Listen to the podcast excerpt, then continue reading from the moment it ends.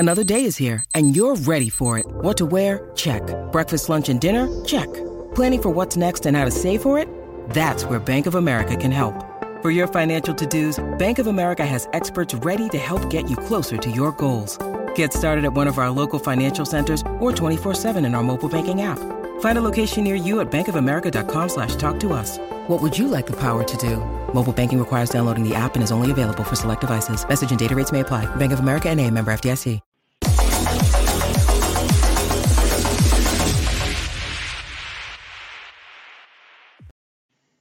What's up, everybody? Welcome back into Point Kentucky. My name is Hunter Mitchell, and I'm joined again by Leah Ed. How are you doing tonight, Leah?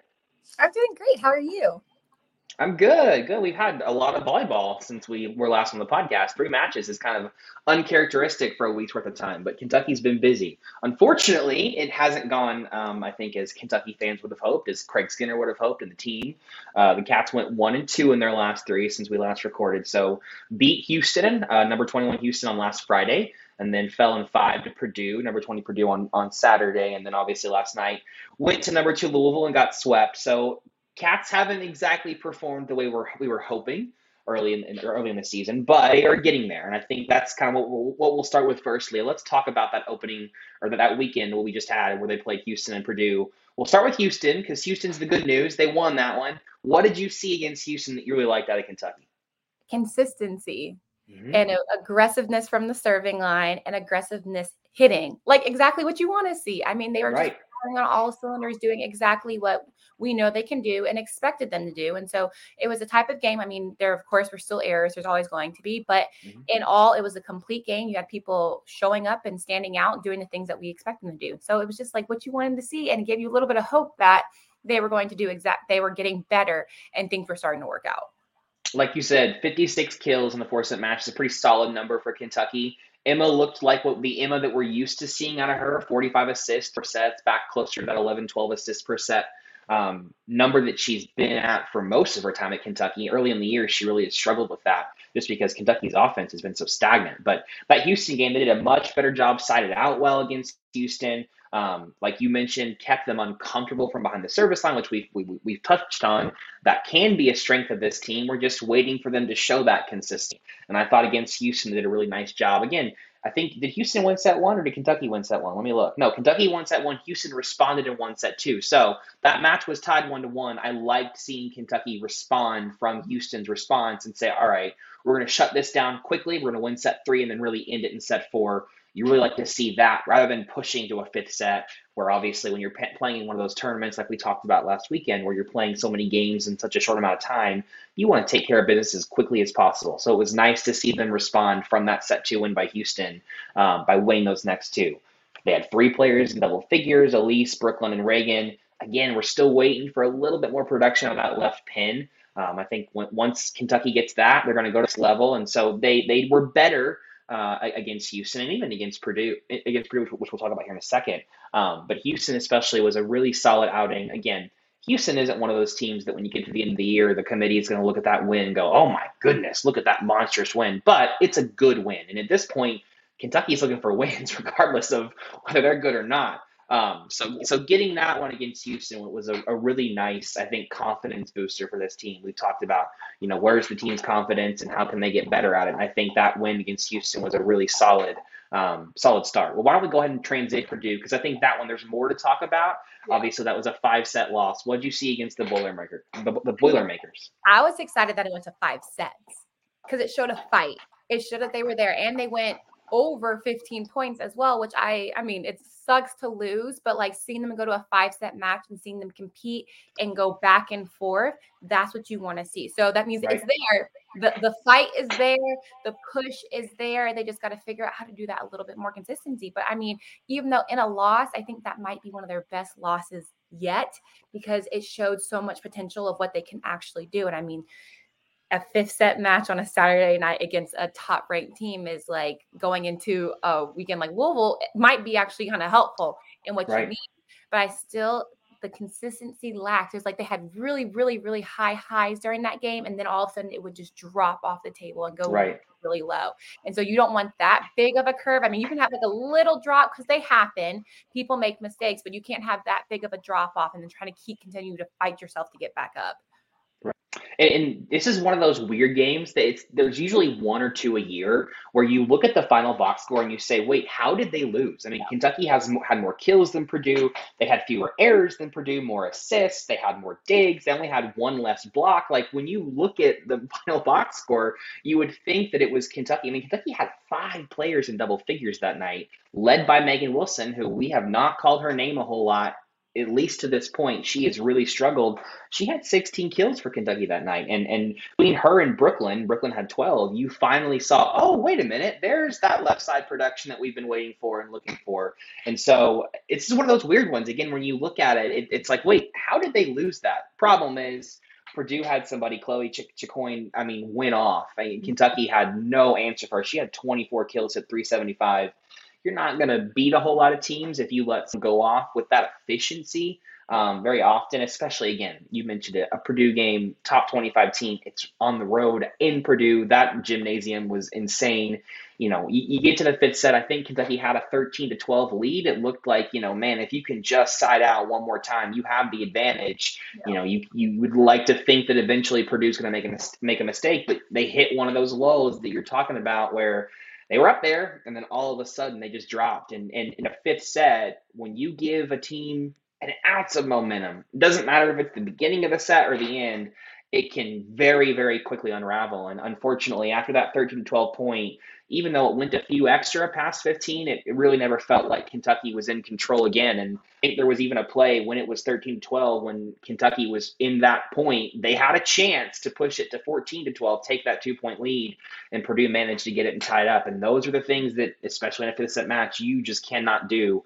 Um, And, and unfortunately, they couldn't get the win. But I think just from, from hearing from Craig last night, hearing from Craig in the in the press conference on Tuesday, I do think he was very co- encouraged by that match against Purdue. You mentioned it.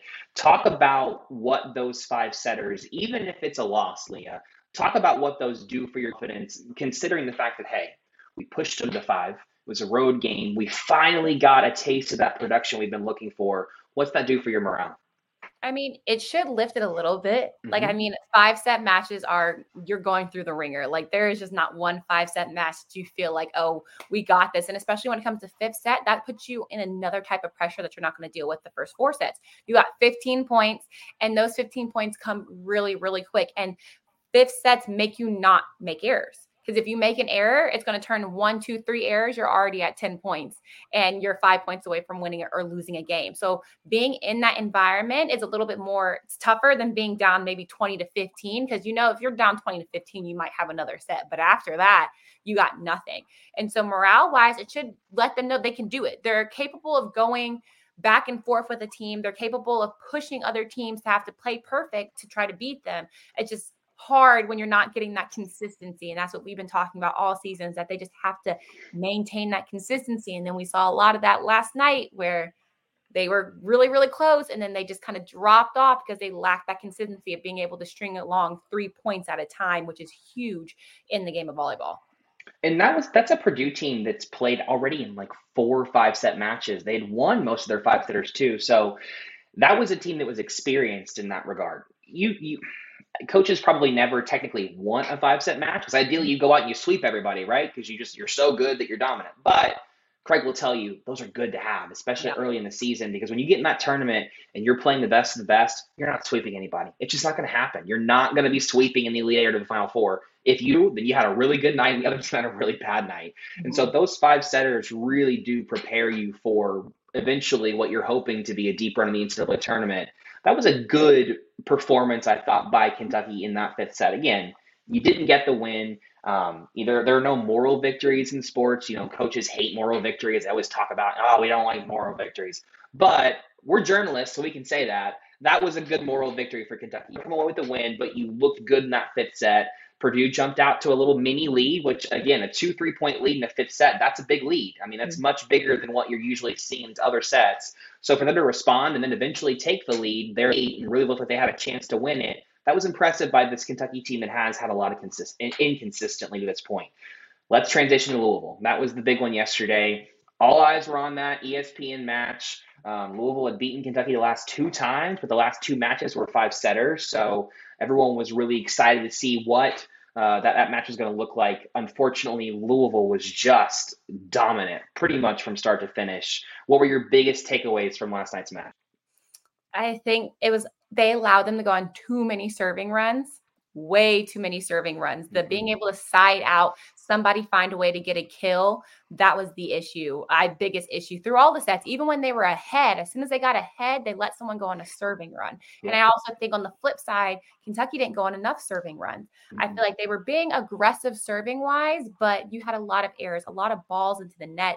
And as a coach, you much rather have them fly a ball past the line out than in a net, because at least you have to allow someone to make an error. But I think Louisville was passing perfect too much. I think at one yeah. point they were passing over fifty-two percent, like mm-hmm. side out ratio, which is like insane. That means basically almost every time they're siding out, and you don't want that. And their middles were too involved. And if a middle's too involved, that means they're probably passing perfectly, which means your serving isn't there. And so I think that was the big thing, is like from the side serving, side out passing perspective, there were just too many opportunities for Louisville to do whatever they wanted.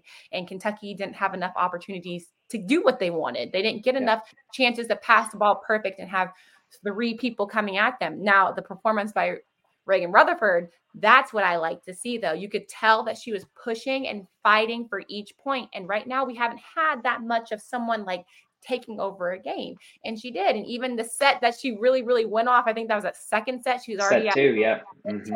Hills, like that's what you wanted. Even though they lost, you saw a little bit of someone being like, I'm not I'm tired of losing points, let's go. And she scored I think four or five points in a row, and that's what you want to see. But again, the left side, the errors and the things that we had been talking about through the season started catching up. And as a left side, it's kind of one of those things that you're just like, ah, like I wouldn't have made that decision. And it kind of sucked to see that. Sometimes you could tell I already started getting timid. And that's like the last thing you want to see, is like when you're making a bunch of errors, when you're down, you don't want to get timid. You want to do the complete opposite. You still want to go for it. You still want to swing. Don't let that block get too involved. But I just think there were so many moments where they had, like in that third set, they were up twenty-three twenty-two, you serve a ball in the net, and then you lose all your momentum that you have over an error, because volleyball is a game of momentum.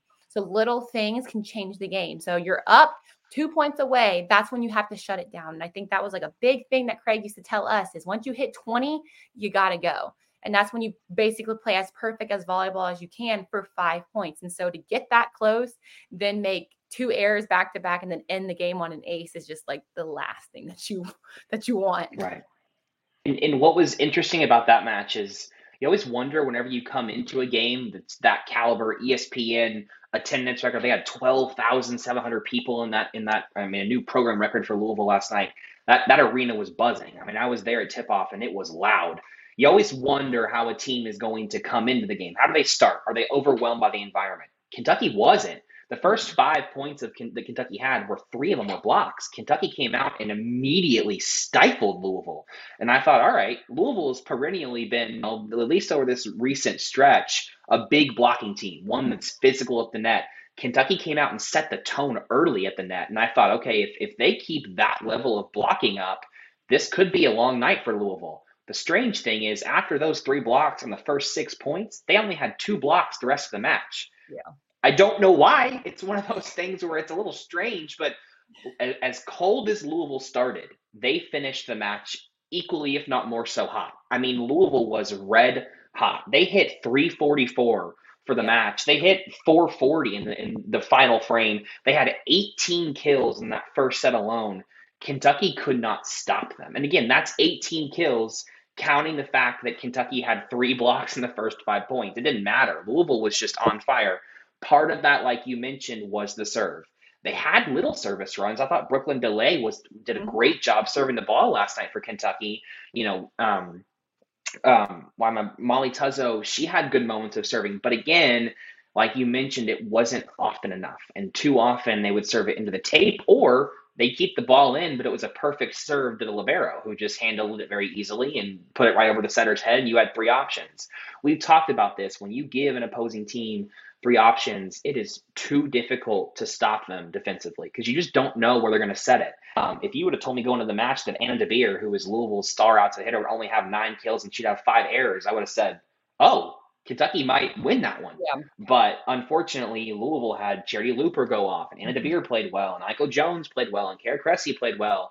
They just had too much balance, and Kentucky just could never figure out from a blocking standpoint how to set up and defend them because, like you mentioned, the serve was just too perfect.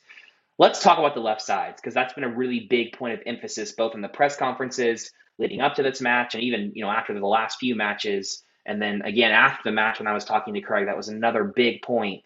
Leah, what can Kentucky do? They have a left side issue right now. They've got one firmly established that they're using re- regularly in Brooklyn Delay. She's still figuring it out, isn't as efficient as you want her to be, and maybe isn't giving you as many kills as you would like her to. But she's a freshman, and what she's giving you is impressive. But they have two upperclassmen, Aaron Lamb and Megan Wilson, that have not given them what Kentucky was expecting to get from them to this point. What can Kentucky do to try and alleviate that and get them going?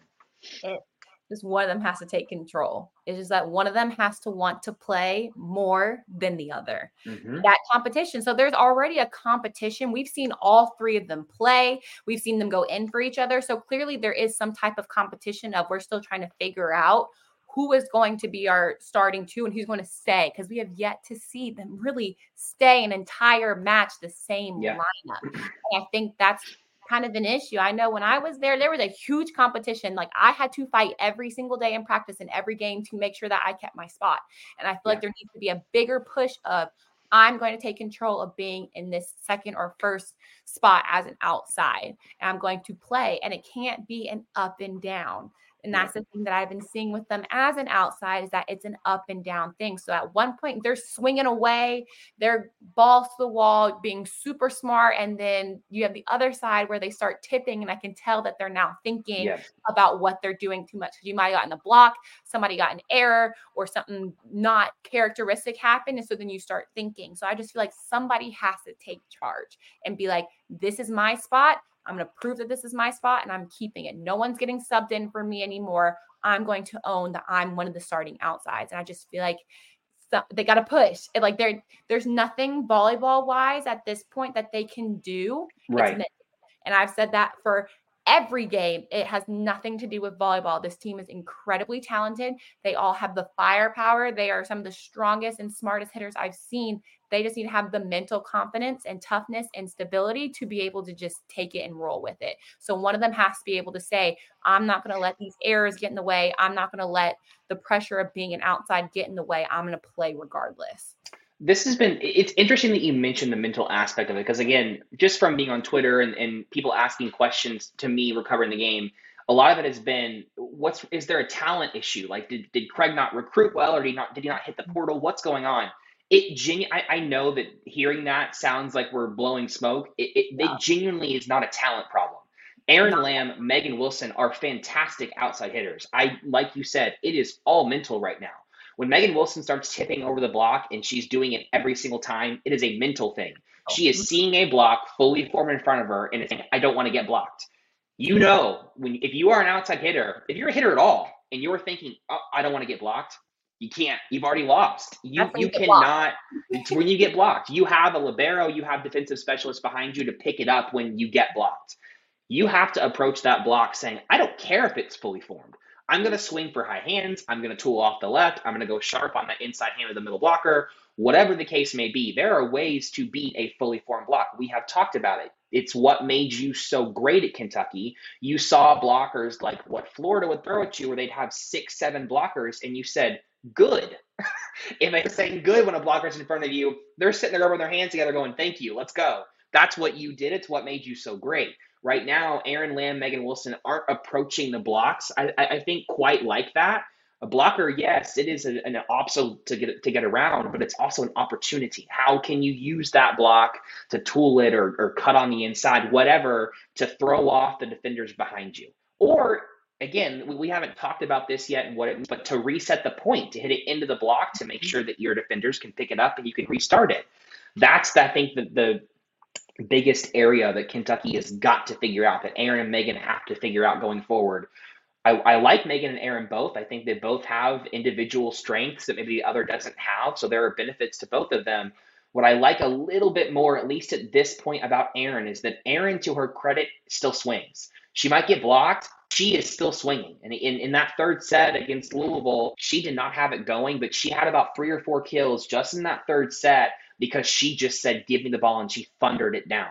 And that's what Kentucky needs right now. They just need people that are going to go out and swing. Don't swing erratically. Don't don't swing, you know, with, with no, you know, conscience about it. You need to at least have a plan. But what I like about Aaron is that even if she's getting errored or getting blocked, she still isn't afraid of that block. And I think at this point right now, Kentucky really, really needs that. Yeah. I mean, it's just, it's going to be a rotating door till somebody, I mean, in every position except for that right side position has been a rotating door. So yeah. I just even the middles. Yeah. Even the middles. And I mean, granted, middles, they all have their own specialty. So I completely yeah. understand why putting Jordan in in that third set, because you haven't gotten any blocks, makes mm-hmm. sense. She's a huge blocking presence. Yeah. So I completely understand the revolving door, but they all have proven themselves. I want one of those outsides to prove themselves as this is my spot and I'm staying here because I deserve to be here. We've talked about some of the negatives. Let's go to some of the positives that we've seen of this, of this most recent run for Kentucky. Whether you believe it or not, this Kentucky team is miles better than the one that lost to Colorado State three weeks ago. Mm-hmm. If, if Kentucky would have played them last night, it would have been a sweep for Kentucky. I, I think you're not seeing nearly as many connection problems from Emma hitters. The timing is all there. I think, like you said, most of this is confidence at this point. What have you seen out of Kentucky, at least lately, that you really, really like going forward? I really like the block, even though they're not getting maybe as many as they should from a volleyball perspective. The formation, the technique side of it looks really good. They are inches mm-hmm. away from being an incredible blocking team. Just have to like nitpick and fix a little bit of things. I really like the serve. I truly mm-hmm. do like how aggressive it is. And yes, they're going to be high air, but kind of air to ace ratio is kind of like so skewed that like people might be like, oh my God, they're making so many errors.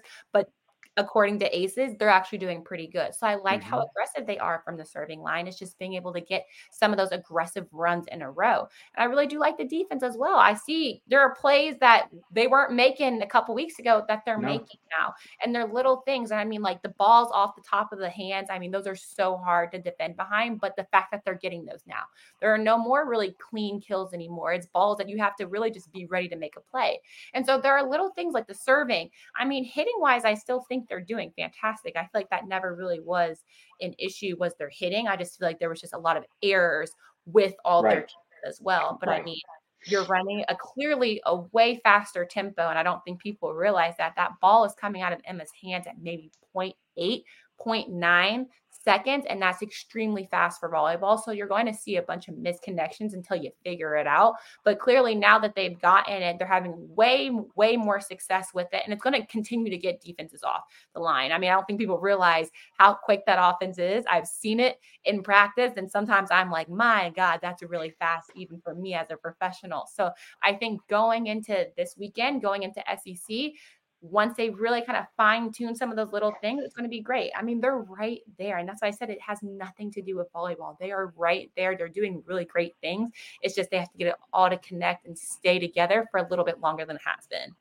And we've talked about this. Part of this also is the schedule, right? If this was any other year, Kentucky's schedule wouldn't look like this. The problem was just you didn't have the room to have this many errors this this early. I mean, you just didn't have the runway in terms of who you're playing to work out the kinks before you get against the really, really tough people. And that's another question I've gotten a lot. Why is Craig scheduling such a hard schedule? Well, in volleyball, you want one of those top four seeds. You want in the N C double A tournament to be able to host until the Final Four. And so you'll often see a lot of these schools that aren't in the Big Ten, for example, they're going to schedule tough like crazy because they know their conference is inherently a little bit weaker than what the Big Ten is, right? Where Nebraska is playing Wisconsin twice, Ohio State twice, and Minnesota twice, and Penn State. I mean, that conference is so ridiculous that all of them have these crazy high R P Is, and they all have opportunities for, I mean, ten, eleven, twelve marquee ranked wins. You have to compete with that somehow. And this is how coaches do that when you play in leagues like the S E C. Now, the good news for Kentucky, good and bad, I guess, is that the S E C is substantially better than it used to be. So while the non-conference has not gone according to plan, you have a ton of opportunity in the S E C to actually pick up a lot more wins. As, or Tennessee is ranked in, top, in the top twenty-five. They're at fifteenth right now. Arkansas is ranked, and they pushed Wisconsin to five sets um, a couple weeks ago. Obviously, Florida, everyone knew Florida was going to be good. We didn't know they were going to be this good. They're ranked third in the country right now. I mean, they are they are rolling, and they play – who do they play on? Is it Wisconsin on Sunday they have? It's Wisconsin. It's, yeah, I believe so. They play Wisconsin Sunday. So the Gators look great, obviously. So the S E C is going to give Kentucky opportunities to get some of those wins that they maybe didn't get in the non-conference. Um, I think a lot of this right now is they just need some wins. Like we've talked about it. A lot of this is confidence. You're doing the right things. Obviously, there's still issues to work out, but you're not seeing a win as the end result. Whether you want to admit that or not, that's a, a mental confidence boost. Say, all right, we weren't perfect, but at least we got the win. Well, you're yeah. still seeing, man, we're close against Purdue. It doesn't matter if I tell you how great you played at points in the match, you still see a loss. And fans still see a loss, right? They don't see the, they might not see the market improvement because they're still seeing the same result, whether it's week one or week four. This team is getting better. It's just the problem was they didn't have the runway to to do it slowly. They needed to be better immediately. And Craig has talked about it. You wish as a coach that it could be an instant thing where, you know, all of a sudden all your problems were fixed and you could roll, especially when you're playing a schedule like this, but it's just not something that they've got. One other thing I'll say is I think Reagan Rutherford is really beginning to settle into it. Look, she was great last year. She's been phenomenal for Kentucky of late. I mean, she had sixteen kills last night, hit five eighty-three. She was a thorn in Louisville's side all night long. And yeah. what I like about her about her is they're also using her differently. Early in the year, we saw that back row connection wasn't there. She was hitting it long, couldn't get it in. They used it twice last night and torched Louisville. And it wasn't just that it looked like a Leah Edmond back row attack. I mean, that's what you used to do. I mean, she she was swinging at it and it was working. I think they're slowly beginning to use that because remember, at times Kentucky gets stuck in those two-hitter rotations and they yeah. can't get out of it. That gives you an option when Emma's in the front row as another possibility to get out of it. So I really like what we've seen out of Reagan, and I think you've touched on it. Kentucky needs a dog that just says, give me all and get out of my way. I think Reagan is slowly becoming that. And again, her being a right side hitter, her being left-handed, all those things are unique to the sport of collegiate volleyball, and that helps Kentucky. It's a good thing for Kentucky if you have someone like Reagan moving forward. You touched on the block. I think that, again, we saw early in the year the block really struggled for Kentucky. Now they might not be getting as many blocks, you know, in terms of a statistic, but you mentioned this, they're getting more touches on the ball, which is really, really important. This, volleyball is one of those weird sports where there's so many stats that don't show up in the score that like you might not know they're getting better at. You mentioned the serving. People look at aces and go, oh, they didn't have that many aces, but how much chaos did you cause, right? Mm-hmm. Because if you're causing chaos, that's not going to be recorded as an ace, but if you're getting a free ball off of it, that's a really good serve. So last weekend when Kentucky had eight aces against Houston and thirteen errors, you'd like for them to have maybe more, maybe eleven errors, not thirteen, but they were causing chaos. So those eight aces may have been more like, you know, sixteen, seventeen plays where they had easy points, right? Those are the areas that Kentucky is getting better at. Um, that I think moving forward, especially once you get into S E C play, and there are no gimme games in the S E C, I don't mean that, but you're not playing Nebraska on the road or Louisville on the road. You know, you're playing L S U at home, hopefully. So at yeah. least you get a little bit of, a, of an alleviation. So, yeah. again, I, I want to point out that there are negatives and, and there are things that Kentucky needs to work on. Absolutely. We've talked about that, but there is market improvement from this team just from the last couple of weeks. And I think that's a big reason why Craig and the, the staff are so optimistic about the potential, because they know they have the horses, they have the athletes. It's just a matter of getting them, you know, figured out, getting the mental blocks like you touched on out of the way.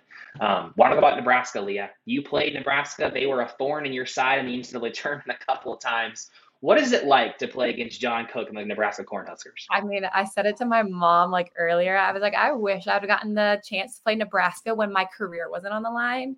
Um, That's true. You always played them in the tournament. Played them when if I lost, it was the last game I was playing that season. True. So I was like, I mean, true. That's like me with all their schedules now. I was like, right after I graduated, we're getting Stanford's and Nebraska's and Wisconsin's. Mm-hmm. And I was like, I would have loved to play those teams and knowing that that loss didn't end my season and I didn't cry after them.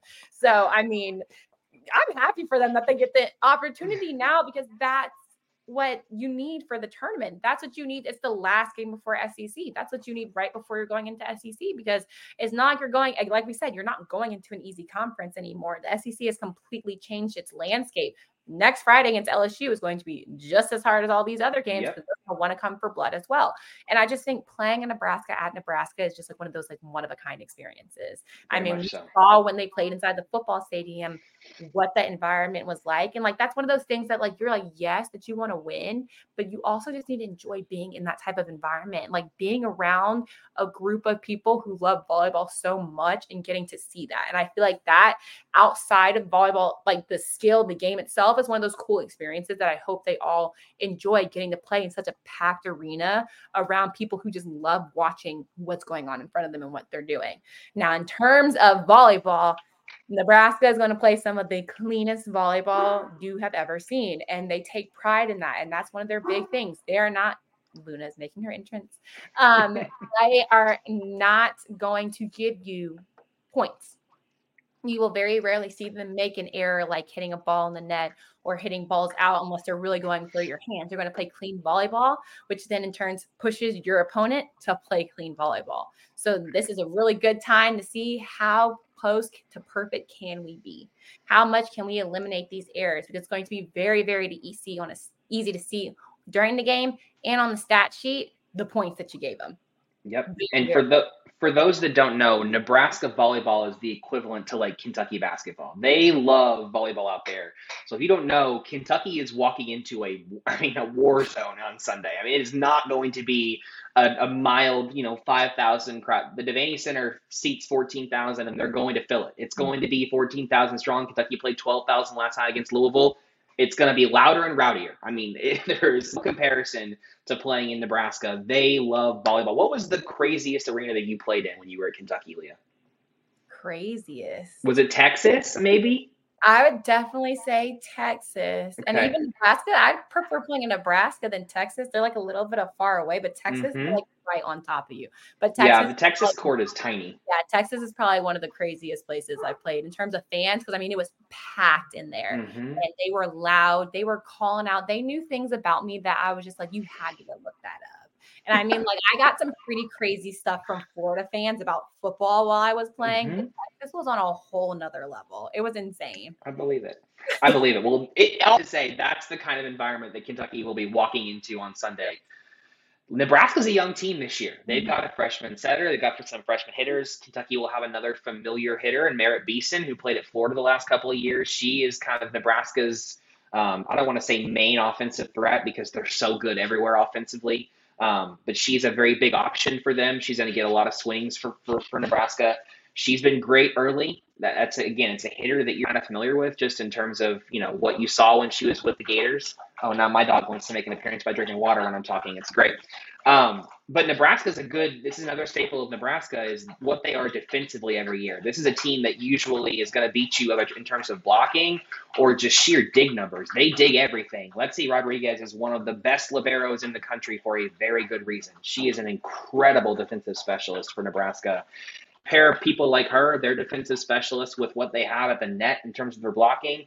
Nebraska is number one in the country in opponent hitting percentage right now. They're forcing people to hit oh seventy-six for an entire match. And when you're looking at a Kentucky team that has struggled to be efficient offensively, this is a big challenge. And it's one that Kentucky is going to have to come in prepared and ready for their A game. You mentioned it. When you play a John Cook Nebraska team, you cannot have errors, because the minute that you have errors is the minute that you are going to get pounded.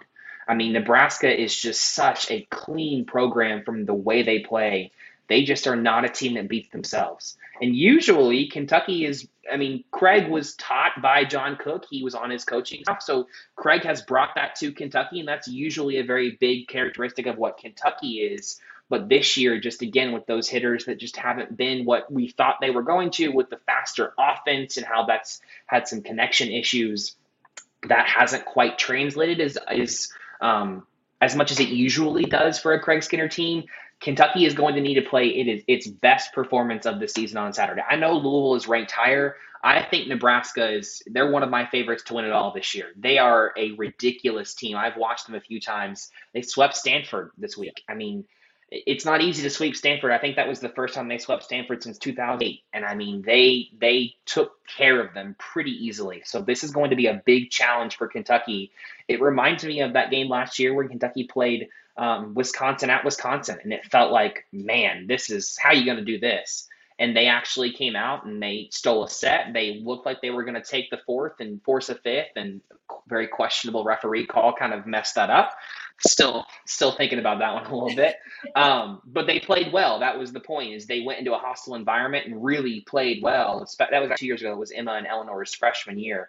Um, you're going to need an effort like that again, a clean effort where the, the whole team just says, all right, let's just see what we can do. We're we're two and five on the year. What do we have to lose? Let's just go into Nebraska and let's see if we can pull off what would maybe be the upset of the entire season thus far, just when you consider where Kentucky's at right now and where Nebraska is right now, because Nebraska is rolling right now, and, and they haven't lost yet for a reason, and they're young, but they are really, really talented. I think the recruiting class was number one in the country, and it's for a very good reason. So that's going to be a big game. Leah, what are some ways that you played Nebraska a few times? What are ways that you can attack a team that is so sound, both defensively and offensively? They don't make errors. What are ways that you can attack them to try and force them to be uncomfortable?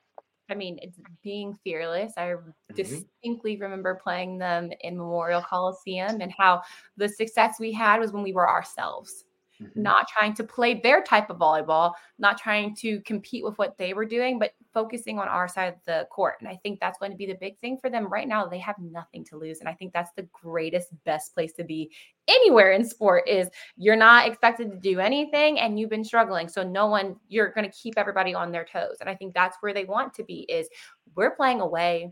We've been struggling. They're the top four team in the nation. Let's just go out there and just have fun and play. And I think that's what they need to be. They cannot be tense. I want to see them being relaxed, being calm in situations. This is the perfect time for them to focus and practice all of that. Being calm, regardless of what the score is, being relaxed, still playing Kentucky volleyball, regardless of what's happening to Nebraska. And I think that's going to be huge during this game. And I think the big thing is going to be that serve-receive game. Yeah, ten teams are very well known for their serving because of how stacked almost every team in that conference is. Yeah. If you give someone a chance to have all their hitters available, they will destroy you. So I think they're mm-hmm. really focused on to be like, how well can we pass? But even not passing perfect, and I don't think people realize that you do not have to pass perfect for you to have opportunities. You just need to be able to put the ball in Emma's hands in a way that she's able to get at least two out of three hitters, or two out of two hitters, whatever situation they're in. So I just really think it's going to be honing in on that serve receive game, getting Nebraska out of rotation and getting them out of the chances of having all their hitters, especially when you have people firing on all cylinders right now. The more out of system you are, the better your defense has a chance to set up and the better circumstances you have. So I think this is just a perfect opportunity to just play free and do everything that they've been focusing on and practicing, but really playing free, because there is Louisville, there's a whole lot more tension going on. It right. has nothing to even do with them being the number two team or how many people were in the crowd. It just solely had to do with it being Louisville. Just adds mm-hmm. a whole nother level of tension, stress, pressure, because you're playing for the state. And so I think going into Nebraska, they don't have that pressure. Yes, Nebraska's number four, but there's no pressure for them to do anything other than go out there and compete. Right. And again, Nebraska, look, I don't ever want to say there's a there's a year to get them, because there's not. They're Nebraska, but they are young. And and if yeah. you can go in early and you have people like a Johnny Teeler, Reagan Rutherford, you know, Eleanor Bevan and Emma Grome, these kind of upperclassmen that have, have been around in volleyball and have played in some really big matches, you know, lean on them. And, and it, again, what I always say is get the other team uncomfortable first. If you can get them uncomfortable first and make them be on their heels a little bit, that's when they start getting forced into errors and all that kind of stuff. I think I'm looking for Elise and Ajani and, and Reagan to be really big impact players, those seniors, um, to try and get this young Nebraska team out of system quickly. Let's see if they can do it early so they're playing on their heels. Well, now it's your segment, Leah, Acing It with Leah, where you teach us something about volleyball. What are we talking about tonight? We're talking about serving and serving. Oh, a common theme. Oh, a common theme. So we've been talking about how good of a serving team Kentucky is, and you probably don't know what that means. Why are they a good serving team? And sometimes that has nothing to do with the stat sheet and everything to do with how the ball looks. So first, we're going to break down the types of serves. You're going to probably see three different, I'll say three different types of serves. And uh, you actually see almost every three on Kentucky's team. So you have your plain old float serve, um, what the majority of the team does. Um, Molly Tuzzo has a beautiful one. Um, yes, she does. You really want the ball to not spin. You just want it to float. So a good float serve is, well, every good serve is low to the tape. You don't want a high serve that's flying up high in the air because it gives your passers time. So you want it as low and close to that tape as possible. You don't want it to spin. The more it spins, the easier it kind of gets depending on the server. But yeah, float serve, you want nice hand contact, no movement, and you really want to be able to see that ball kind of like go back and forth in the air. That's how you know it's really good. Or if they just drop off the table, that those are fun ones. Those are called mid zones. Um, then you have a, what's called a hybrid serve, which is kind of in between a float and a topspin. And sometimes Brooklyn has a hybrid and sometimes her serve is a topspin, just kind of depends on how she hits it. Um, a hybrid is exactly what it sounds like. It's in between a float and a topspin. Sometimes it has more float, sometimes it has more topspin. A lot of hybrid serves are going off a pace. So they're just going, they're really hard balls to figure out what's going on with, and they come on you fast. And then of course you have your topspin, the serve that I did for my first It's your year. Famous one. Yeah.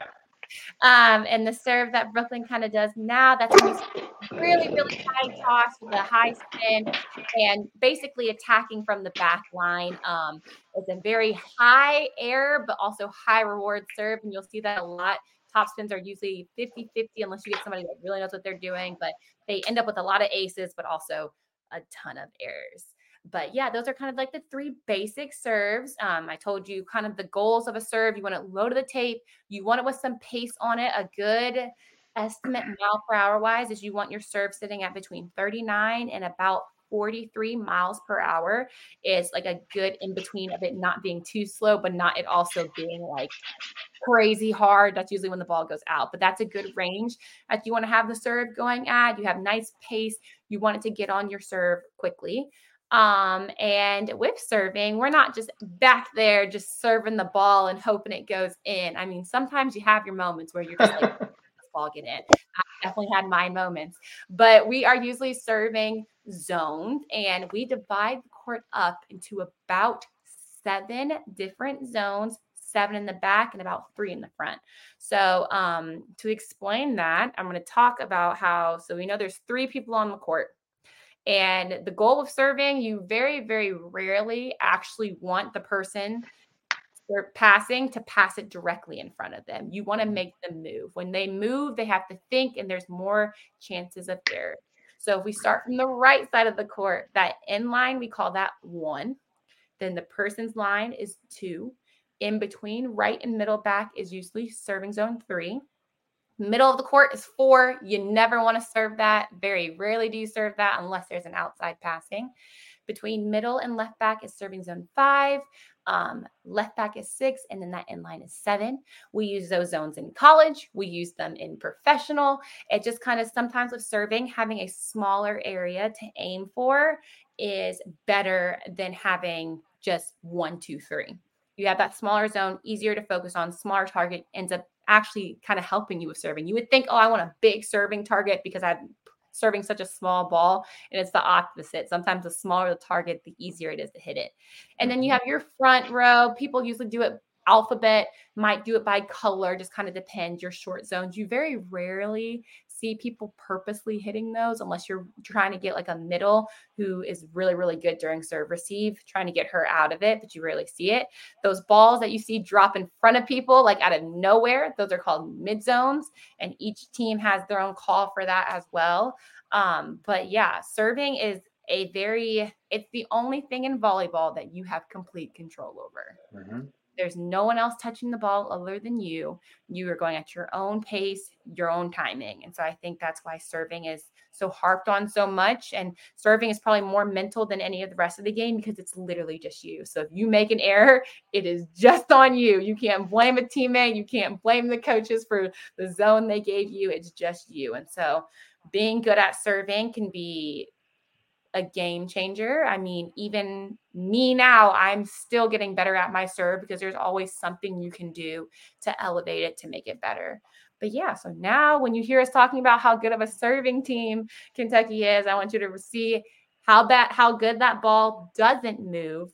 If it drops, if you see it shaking in the air, and if it's low to the tape. So if you see those three or four things, that's a good serve, even if it wasn't an ace. And if you're watching Kentucky this year, Craig Skinner has actually taken over serving assignments this year. So you'll often see he has one of those portfolios that he holds up, and you'll see him hold, you know, a one, a five, whatever it is. So you can actually watch him this year and, and see what zone he's at least telling his servers to target. And then you can watch and see, did they hit the zone that he wanted them to? And if they did, did it work or did it not? So that's something to keep an eye on. Off of when I'm photographing, I'll look actually before they ever serve to see what he's calling, so I know where to aim my camera. Um, so I can, again, kind of a little thing that you might not notice if you're a casual fan, but that's why we have Leah here. She teaches that kind of stuff. Um, I, I do want to ask you one question before we go, Leah, because you mentioned how you did the topspin serve. I think that was just your freshman year, right? You didn't do it sophomore, or did you? Freshman and sophomore. Sophomore year is when I had. I got on okay. the record books for aces my sophomore year. I was going to say, you have that ace record that Ever told you you've not let me forget about it. I want to ask you about, about Brooklyn's, because Brooklyn has a very nasty topspin serve. And I mean that as the highest compliment. Yeah. What is it about her topspin that makes her so good? Because what I, what's impressed me about her as a freshman is her topspin is also really accurate. I mean, she does error with it, but for a topspin, I would expect her to error more, especially as a freshman. And especially last night against Louisville, she was getting them fits. She was one of the few servers for Kentucky that was having a lot of success getting Louisville out of system. What is it about hers that makes her so good? So first, her pace. So there is a ton of heat coming behind it. And I've gotten to co- go practice with them a little bit, getting ready for my season. And I have passed one of them and I'm like, oh my God, that is terrible. And terrible in the best way. Like usually when we say terrible, I mean, that was really, really good, but I hate you for being able to serve that ball. But it just has so much pace coming at you. And like you said, she's extremely accurate. So she's not going directly to people. She's going to their sides. So when you have a ball coming at you, and her ball definitely has to be in the forty-five, almost the fifty range, serving mile per hour wise. So you have a ball coming that fast at you. It's actually traveling farther. So it's picking up pace as it's getting across the net, and it's making you move. It's very, very hard to make a decision. And it's very, very high error for the passer, because you're hoping you get your platform behind it and you get it up in the air, but there's just so much pace behind it. And that's with a topspin serve. If you find someone who can really get some pace behind it consistently, it's really hard to stop. And she is really good at moving it. And as a freshman, to have that much movement with that type of serve, because if your toss is even an inch off, it could ruin the whole thing. Mm-hmm. So for her to be that accurate and to be that fearless as well, you've never seen her take anything off of it. And nope. That's what she likes too. She's confident. And I think that's also one of the big things with her serve. She's confident in it, because you can tell sometimes when somebody's top spinning and they're just trying to get it in. Um, you can go back and look at some of my serves when I was just trying to get it in. I took off some pace and you saw a little loop and you're like, oh, okay, let the ball get over the net. But she's very confident with her serve. And I think that's why it's so successful, is because she goes back there and she tries to score. She's scoring from the end line. I think that's a good mentality when you're serving, is this is another way for me to score a point. I'm thinking of it as a kill from just twenty feet back instead of ten. So I think that's why her serve is just really successful. And I think it's going to continue to get better. And Leah, how much of it too is height? We, we coaches talk about, like, when you're a, when you're a taller server, it, it adds something to it. And again, if you're newer to volleyball, that might not necessarily make sense. How much of it is just the fact that she's six foot four and she's hitting the ball at such a high contact point? A lot of it. I mean, a lot of serving practice and drills is focusing on hitting the ball at your highest contact point, because then it's going down. So a lot of serves that you see, some of the good serves, it's harder with the shorter people like Molly. But when you see people like Reagan and Brooklyn serve, taller people have a higher contact point. So when that ball is coming down, it's coming down more straight instead of like just straight ahead at your face. It's coming more at your chest. And so her being that tall, she can contact the ball really, really high up and already put it, kind of force it to go down. So her height definitely has a part in it, and her arm surely helps out with that too. It was a perfect ace in it segment, especially as they go to Nebraska, where serving is going to be so important against a team that is as fundamentally sound as Nebraska. Kentucky is going to have to serve those zones accurately and efficiently. You can't just serve the libero every time or serve the defensive specialist every time. They're going to have to be strategic in the zones that they're targeting, and in, in again, in the quality of the serve that they're putting in. You can't be high error. You can't give Nebraska easy ones, because the minute that you do, they've got all three options available, and you are suddenly scrambling defensively, trying to figure out where in the world the ball's going. I think that was a great episode. Kentucky, again, they're struggling right now, but there are positives to look at. This team is getting better, and I think there's reason to believe going forward into S E C play that this is still very much a team that can contend for an S E C title. It is still a team that is going to be very dangerous in that N C double A tournament. They just have to figure out those pieces, especially that left pin, get some more production. If they do that, I do think they're going to give Nebraska some trouble if they can manage that. And I think they're going to be able to contend in the S E C. Well, thank you again, Leah, for joining me. Uh, thank you guys for joining us again, watching. We'll be back again next week. We are actually planning. We've got a guest scheduled. We're not going to announce it yet because she was supposed to join us tonight, but they had a, a staff meeting, so she wasn't able to make it. So we'll tease that and we'll announce it later in the week. But we do have a guest scheduled to come on next week. Um, somebody that I think a lot of fans are going to know and be excited to hear from. So make sure you tune in next Thursday again at eight o'clock. Um, catch us as we wrap up or as we recap the Nebraska match um, and preview when Kentucky will open S E C play against L S U next Friday. So make sure you tune in for that one. Thank you all again for joining us, and we will see you guys next week.